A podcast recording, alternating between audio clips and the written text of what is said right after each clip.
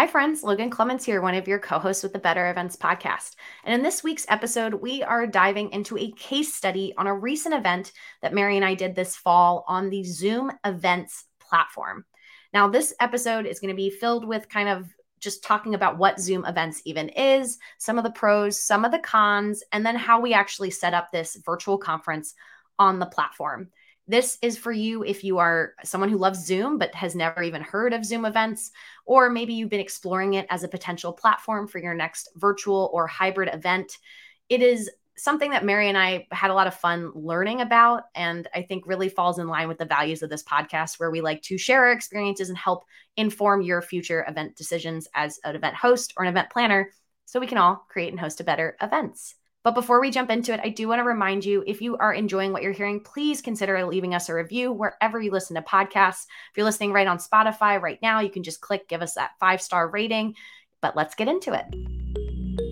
Welcome to the Better Events Podcast. Join two event strategists, Logan Clements and Mary Davidson, who believe we can all create, host, and attend better events.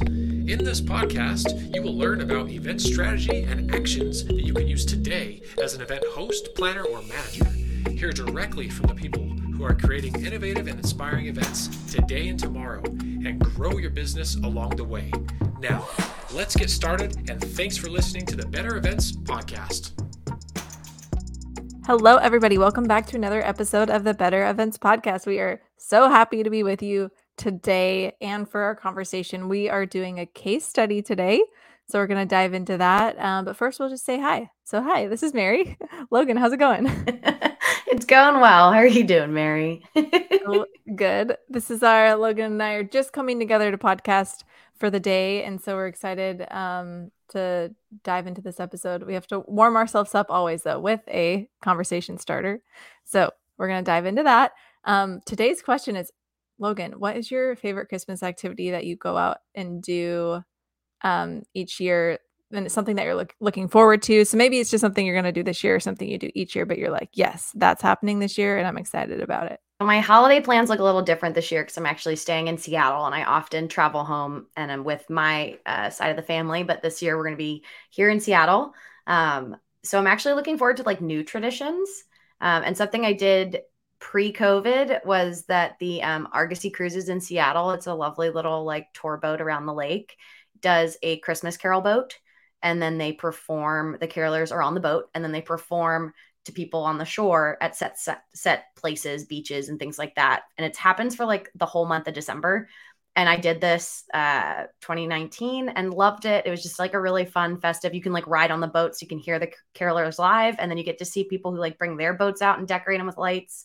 So I'm gonna try to sneak that in this year. That's awesome. I've I've heard about the Carolers cruise and I've wanted to check it out. So maybe we'll have to do that. it's so festive, Mary. You would have a yeah. lot of fun. It's it's very enjoyable and you can dress up in themed outfits. So um, well, how about you, Mary? What's like a Christmas holiday activity that you are looking forward to doing this year?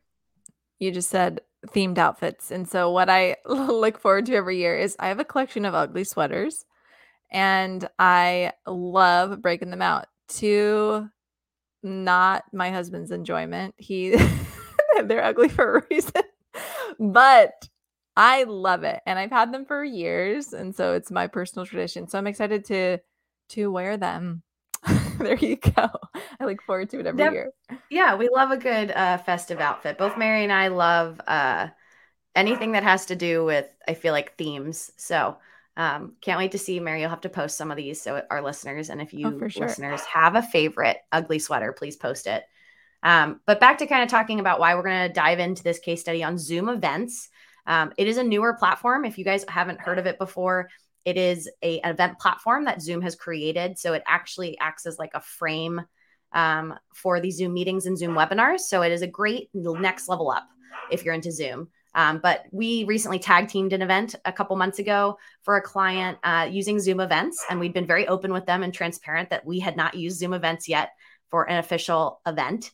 Um, we tested a little bit, but we were excited to finally dive in. And so we thought it'd be really helpful to kind of share that debrief and some of our key takeaways with you listeners, because I know we've talked about Zoom, we talk about virtual events, how they're not going away. And so I think this is just another great tool to put in your event planner, event producer toolkit um, when folks are asking you about the latest and greatest platforms. But Mary, I kind of teased it a little bit, but how how would you define what is Zoom events? Yeah, Zoom events. It's it's so interesting that a lot of folks have not heard about Zoom events. And so it's like Zoom is obviously like everybody knows what that is. It's so familiar, but Zoom events is an additional offering that Zoom has. And so I looked up what Zoom events describes itself to be, and they say that Zoom events is an all-in-one solution for virtual events built on Zoom's reliable video technology that allows you to seamlessly create and manage virtual events. Um, and then other places say um, it basically helps sum that up by it's a conference platform that supports 500 to 10,000 plus attendees. So that's how I would define it. I think we could talk more about that, but Logan, what would you add? Yeah, I think just expanding what I mentioned earlier that it, it really the, the the nuts and bolts of it is it is really just a fancy platform that then hosts Zoom meetings and Zoom webinars inside of it. So if you were ever wishing you had a landing page for your Zoom meeting that on that landing page folks could see speaker bios and look at sponsor logos and click on to their booths this is what it provides but at the end of the day you're still utilizing the functionality of zoom meeting or zoom webinar but it just now adds a little bit more robustness to it and um, i feel like i did a number of events where we were on a platform a different platform but then the actual session was in zoom meeting and so this just avoids that where instead of having people register and chat and do all these things on platform A, and then all of a sudden they click the link to join their session and it rips them into Zoom. This would keep you all in Zoom and that was again the the draw i feel like for this very specific case and as i move forward it's it's to me i always think about if i have any very zoom passionate clients this is like a great level up from just doing you know just a meeting or just a webinar yeah definitely and we had someone who was working with us our friend of the pod as well was telling us that it reminded her of is it Whova is that how you say it I, that's how I've always said it for Whova. Yeah, yeah, it's a very similar functionality. It reminds me of Hopin too, with yeah. certain things about it. Not everything's the same, but they all. I, Again, we've talked about this before. I feel like, but a lot of things overlap.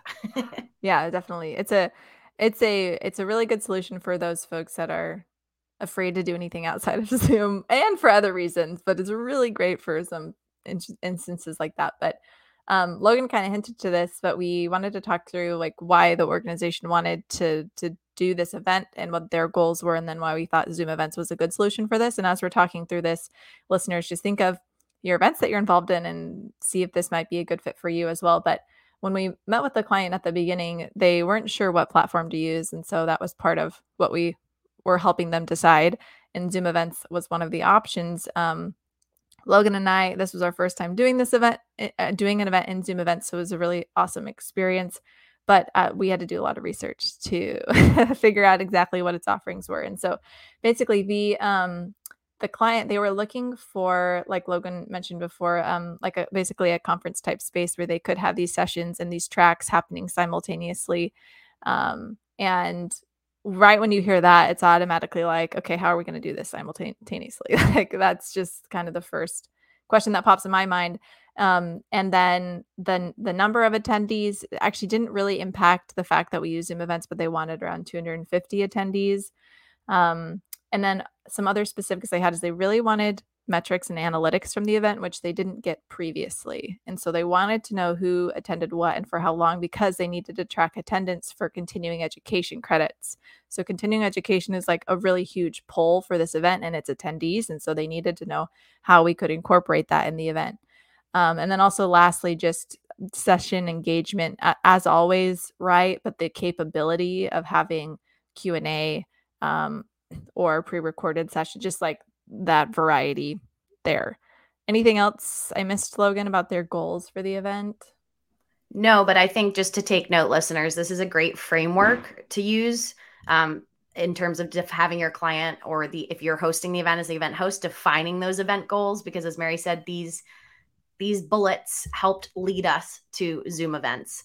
Um, and so making sure that you have a handle on like what your event goals are is what really helped steer us um, and make that decision in terms of all the platforms that are out there. And then we we obviously felt like Zoom events would accomplish this, but um, Logan, I'm going to actually pass it over to you because you really dive deep into into this.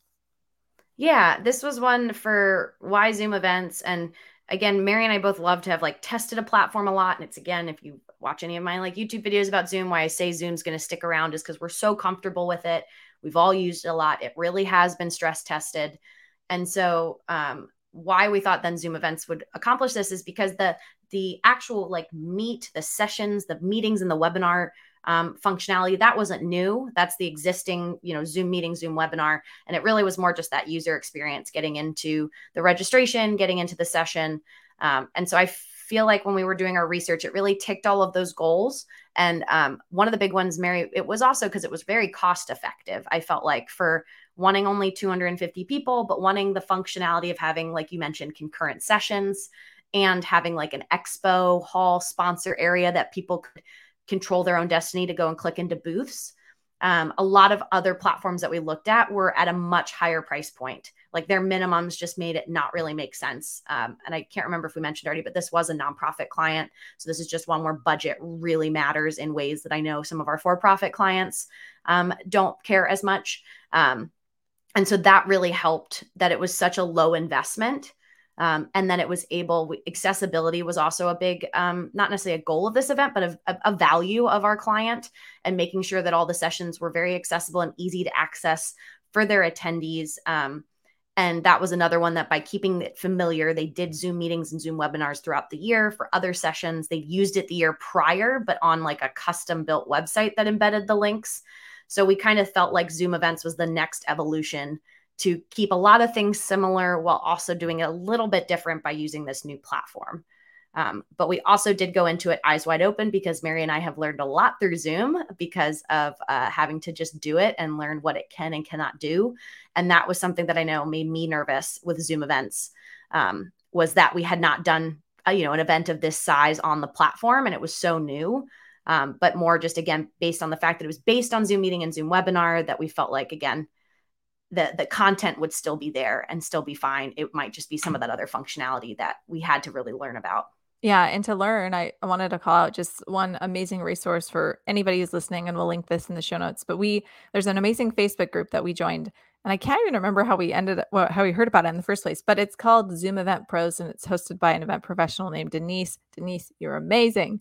Um, I was able to meet with Denise, and we had just some questions about Zoom events because there is some it's it's just, you know as logan was kind of mentioning it's continually progressing and so there were just some questions and some functionality things that we were struggling with she was so helpful and the group is so helpful so we will put that in the show notes if you want to excuse me join in on that facebook group it is a fabulous resource honestly and so that really helped us as well as picking other people's brains.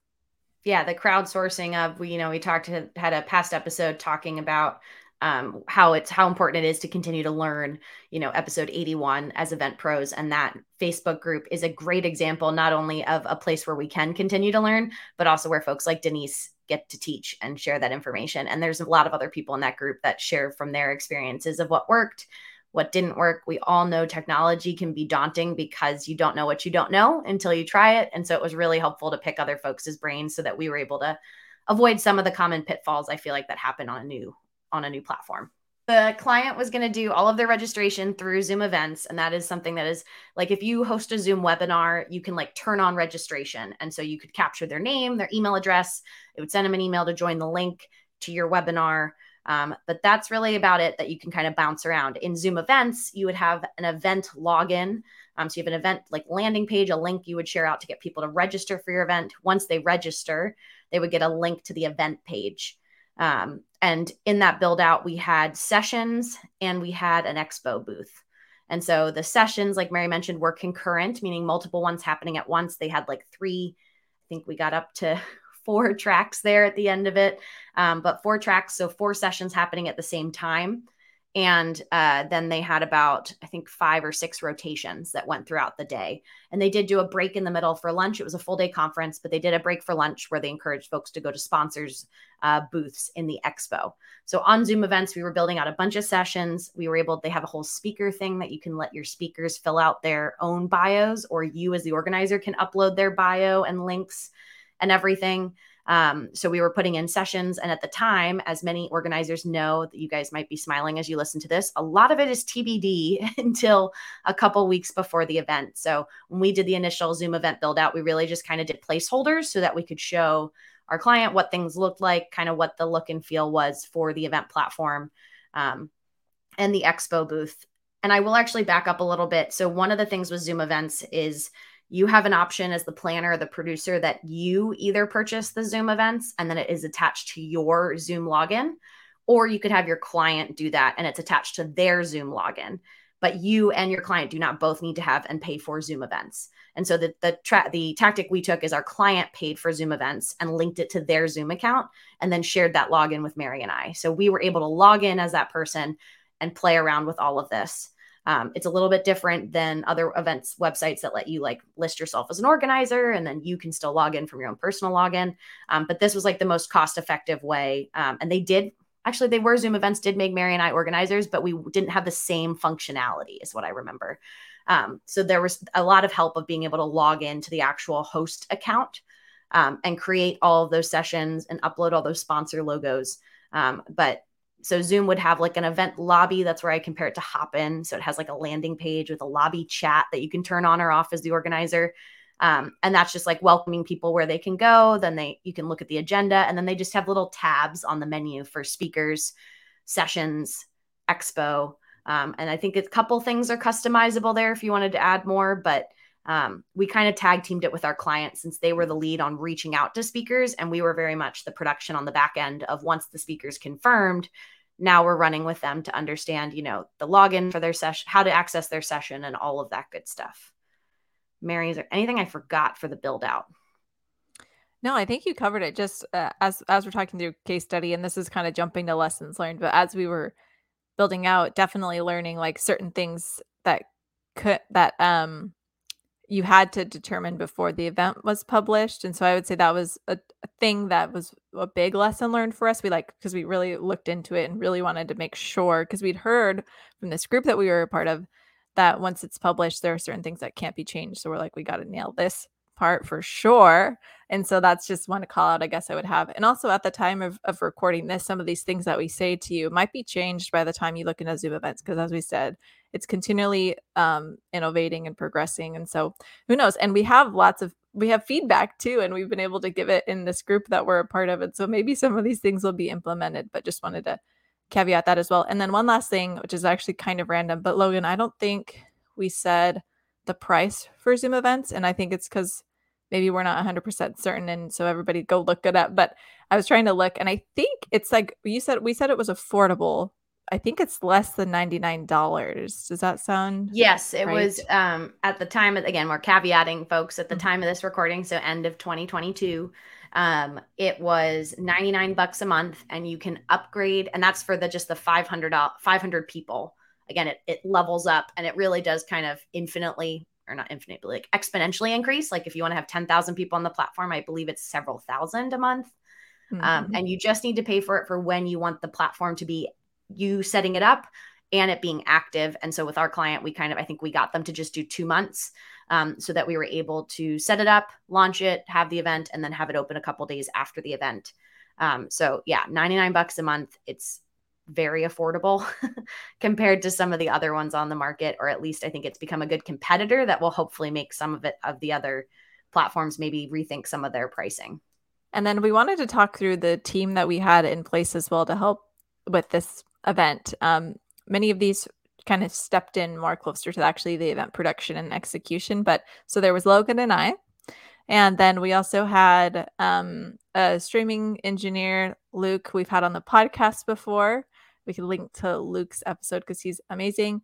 Um, and then we also brought on two uh, producers who basically, like Logan, Luke, and these two producers each took a track and so that's kind of how we divided it up. And I was kind of floating more so helping where needed, which was so useful. And I'm sure we'll talk more about this, but it was great to have somebody available to help when needed because stuff always there's always going to be a need something will always happen and so that was awesome um but yeah that was kind of that was our team um anything else to add logan about our team structure Yeah, I think this is something, and it's something I've implemented across some other events I'm working on, is keeping the core team that works on it in the lead up to the event smaller. So it was really just Mary and I driving this, and then like the week of the event or two weeks before the event, really bringing on these day of people.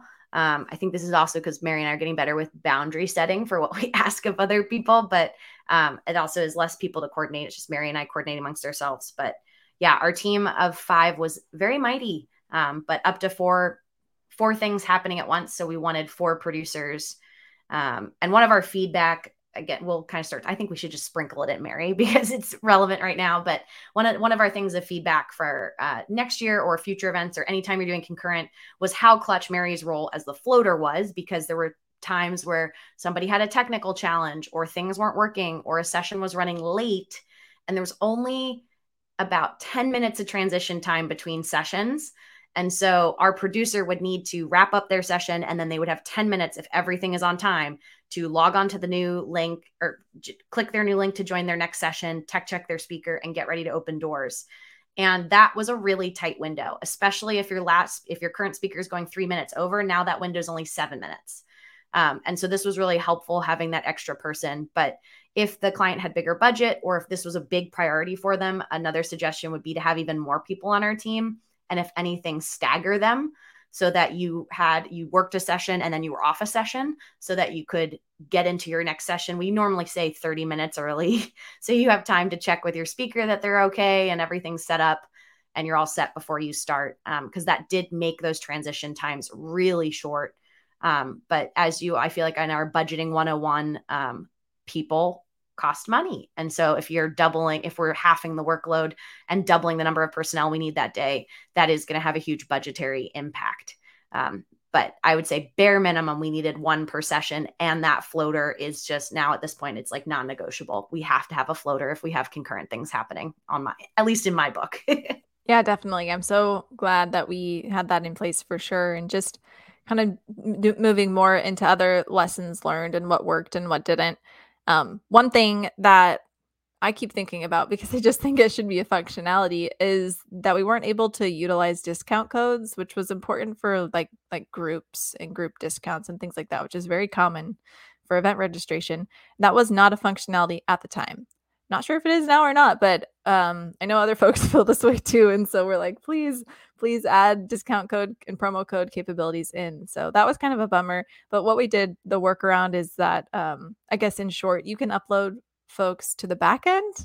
And so if they could then take advantage of that discount in another way, or we could pull a report for them or something, but we can upload them in the back end and get it all taken care of. It's not streamlined.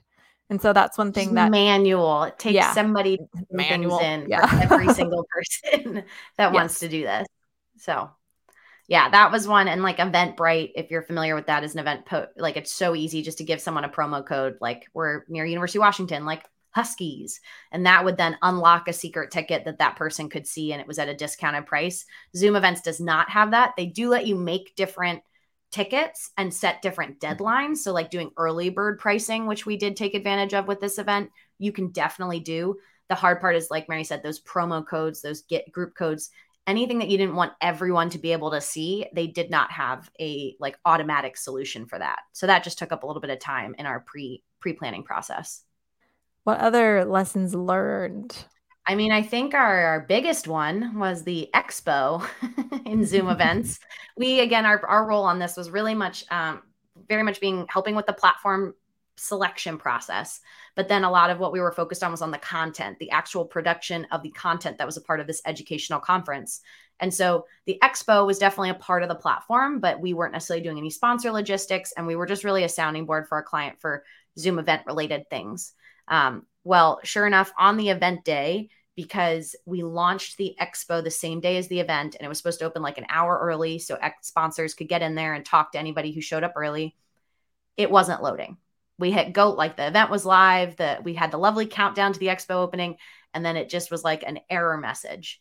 And what we mary was very quick to be able to get on with zoom support which again pro tip here only the owner of the zoom events account can access this like zoom event support I as like logged in as myself, but even though I was an organizer, I wasn't the host. I could not find any of this instant chat with um, anyone. But what we discovered was because um, it was all because of a space in a link. So in your expo booth, you could link to your website, your social media, and it has a great functionality that we loved that sponsors could upload their own information. They'd have their own sponsor portal, all in Zoom events. They got to do it. We did not have to upload anything. The negative with that is we had one sponsor who was copying and pasting links clearly from somewhere. And I guess they put a space at the end of their link and Zoom events told us this is why the entire expo is disabled, which I It's still, crazy. Mary, I Yeah. still don't understand how that was a thing. Um, but the hard part too was they couldn't even tell us which booth or which link. So Mary and I, pre on the event day, are like clicking through every link in every booth. We're on comms, like our virtual headsets together, being like, all right, I'm in this booth. Click, click, click, click. And we finally found it and deleted it. And sure enough, then the expo uh, was up and running. But that whole process took about 30 minutes um, causing a delay to the the expo start, which again is just something us as organizers, our client noticed, we noticed, and sponsors noticed. I don't think any attendees noticed, but my like takeaway from that was we should have launched the expo the day before. Still on the agenda, could have said, "Hey, log in an hour early to talk with sponsors," but actually physically launched it because we'd done so much testing on like everything else on the production content side, and the expo just hadn't been a focus for us. And that's something that we always talk about in this podcast too is like test test and test some more. So i would have preferred we'd opened it a day earlier um, and just let people know that the booths weren't manned until a certain time so they shouldn't expect immediate responses. But mary what what was your reaction to that whole scenario? I just was like, "Are you kidding me?" I was really happy that Zoom support could could like kind of tell us in a way that something like that was the matter, but it also was like just crazy. I don't know. Yeah, the whole and I was grateful to be able to get a hold of Zoom support. I will say as well. So, yeah. Well, and that's something that other platforms, if you compare it to others, like you might have had a contact person at Hopin, at Whova, at whatever platform, but like with Zoom events, it's very hands off, very like you as the event host, event producer are like in charge of it. And it's great because then you don't have these fees. A lot of the platforms, you know, will charge you like a project management fee. But that was a moment, Mary. I remember being because I couldn't find it on my end, and I was like, "Oh no, this is where the ninety nine dollars a month's about to but like bite us in the butt." Yeah. Yeah. And then you were like, no, I'm on with support. I was like, oh, okay. It's just hidden to everybody else except you. So, again, Mhm. another pro tip if you're using Zoom events, making sure you have the host login. Yeah, um, for sure. If you're the one running the tech side of the event, because that was incredibly clutch and would have delayed us even more if we were still searching for that information. Yeah. And a couple other random tips I was just thinking through. This is hopefully, you know, continuing to be helpful for you if you all do Zoom events. But uh, actually, this is for maybe any virtual event. To just a reminder to have um, producers have the attendee view open as well, maybe on a different device or something like that. It is so helpful in producing. I love to personally do that to see from the attendee perspective what I am doing, how I'm sharing, things are working. Super helpful. So that's just a, a reminder if your producers can have two devices to do that, it's going to be great. Um, and then also, Zoom Events sends a calendar invite out to speakers when they're listed as speakers and then linked to a session. Zoom Events will notify them that they are a speaker and they will send them a calendar invite associated with their speaking time. However, the link that was actually sent was for the whole event day. But I've learned, Logan, since then, I think they've actually changed it right after our event. Yeah. They've sent now an update yeah. because at the Yep. time it, w- it was just for the whole event day, too. The calendar invite was like a hold for the whole, however long the entire event is. But yes, I did see that as well, Mary. There was an update that it is Yeah. specifically for that session because I ended up is manually nice. doing that Yeah. for my speakers because I was like, Yep. no, you're not needed from 8 a.m. to 4. You're needed from 1230 to 2, you know? Um, so yeah, the more that Zoom is doing that, that is definitely a bonus. One of the other functionalities at Zoom events, so back to the earlier part, so this was concurrent. It let you do the cool part with Zoom events is it does let you as one host. So like our client had one Zoom account, she they could host as many like concurrent sessions, I think up to like 10 or something. We weren't hitting the limit um, at one time with one Zoom account. So again, before Zoom events, you would need a separate Zoom account for every single concurrent session. And so that was a cool functionality. Um, and then everything was either webinar or Zoom meeting. So you couldn't do anything as like a Vimeo live or a YouTube live. Zoom events does not work with any of that. You like you're stuck with Zoom event, Zoom meeting, or Zoom webinar.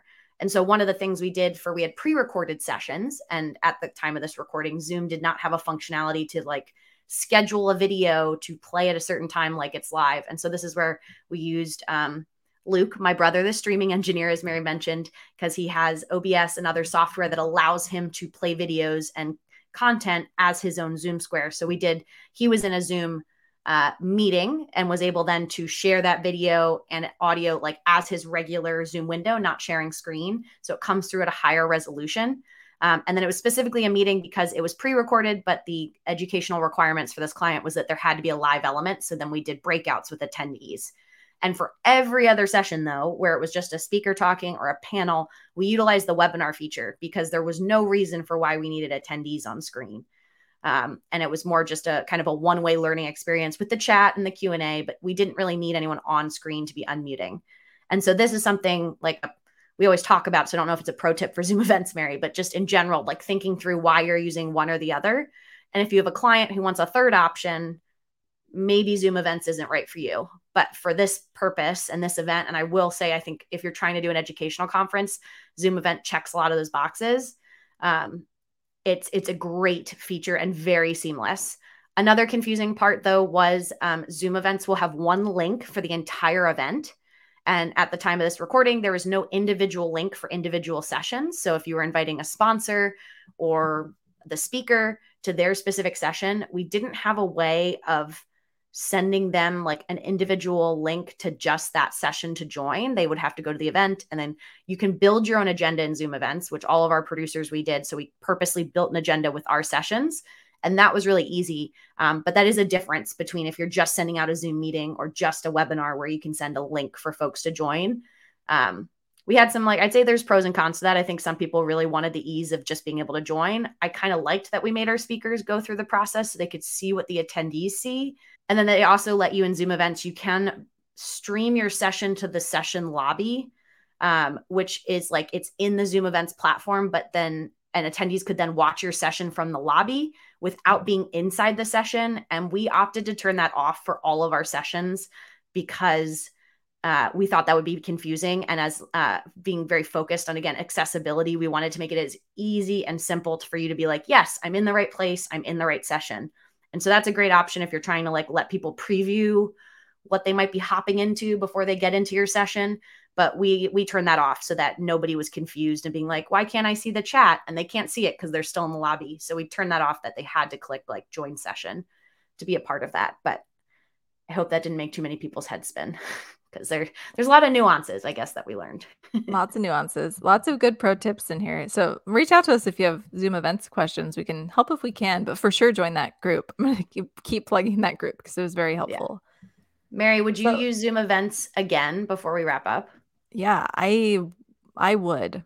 I think I have no reason not to use it again. Like you said, figuring out if it's actually the right thing for the event for the client. But yeah, I'd use it again and i assume you would too based on what you were saying i would yeah. i think again it's it's knowing who um knowing the limitations of like what it can do it it definitely helps but it's just really such an easy level up from zoom and some mm-hmm. of our mm-hmm. registration complaints that we've we've made or lessons learned and things you could easily solve you can use like eventbrite or use another registration tool and then just manually upload a csv file so it's not manually putting every single name in you're just like bulk uploading um, you can totally do that. But this was like the right solution for our client because it was just everybody in the same place.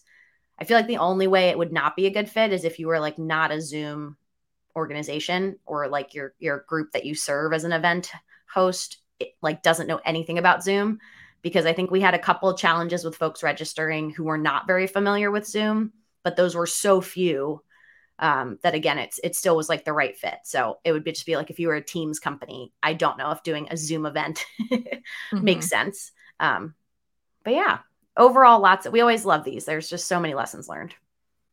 Yeah absolutely. It was a good experience where i'm glad we could do it together and hopefully this helps all of you. Yeah.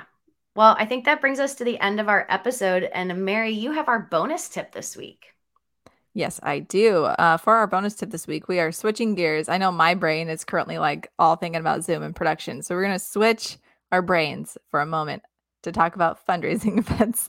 So our bonus tip for today is about um, something called an auction tracker. So this is a really useful spreadsheet that I got from a planner who ended up phasing out her event planning side of her business. So she gave this to me and is like, I've compiled this list of businesses that have donated to auctions. So for a silent auction or like a live auction or something like that. And so she's compiled all these business names and like their email addresses or or a way to contact them. I was like, this is amazing. And so I've been able to build on it. And of course, I so now I can give it to clients and it's just a really good asset. So this is what I'm my bonus tip for today is to if you do fundraising events or something like that, this is something that's super easy to build out and then just keep building on it each time you do an event to help future clients. And it's a good resource. They're always surprised to have it. One thing I will say is I don't update it because I don't know if that person still works there, if that contact is still right, but it's just a starting point for them. And at this point, it has like 300 things on it. So it's like a really good starting point. So that's my bonus tip for today. It's very specific to Washington. So I would say email me and I'll give it to you, but it's not going to be helpful necessarily. And so, but start to build that out and hopefully it'll be helpful for your fundraising clients. That's my bonus tip for today. That sounds like such a time saver, Mary. So, yeah, listeners, take advantage of it. I have my own version of this, but Mary's is definitely more robust and it has been a time saver, I feel like, for many nonprofit friends. But that brings us to the end of this week's episode. You can follow us on Instagram, Facebook, or Twitter at Better Events Pod. You can send us an email at bettereventspod at gmail.com. And as always, thank you for listening, and we'll be back with you again next Wednesday.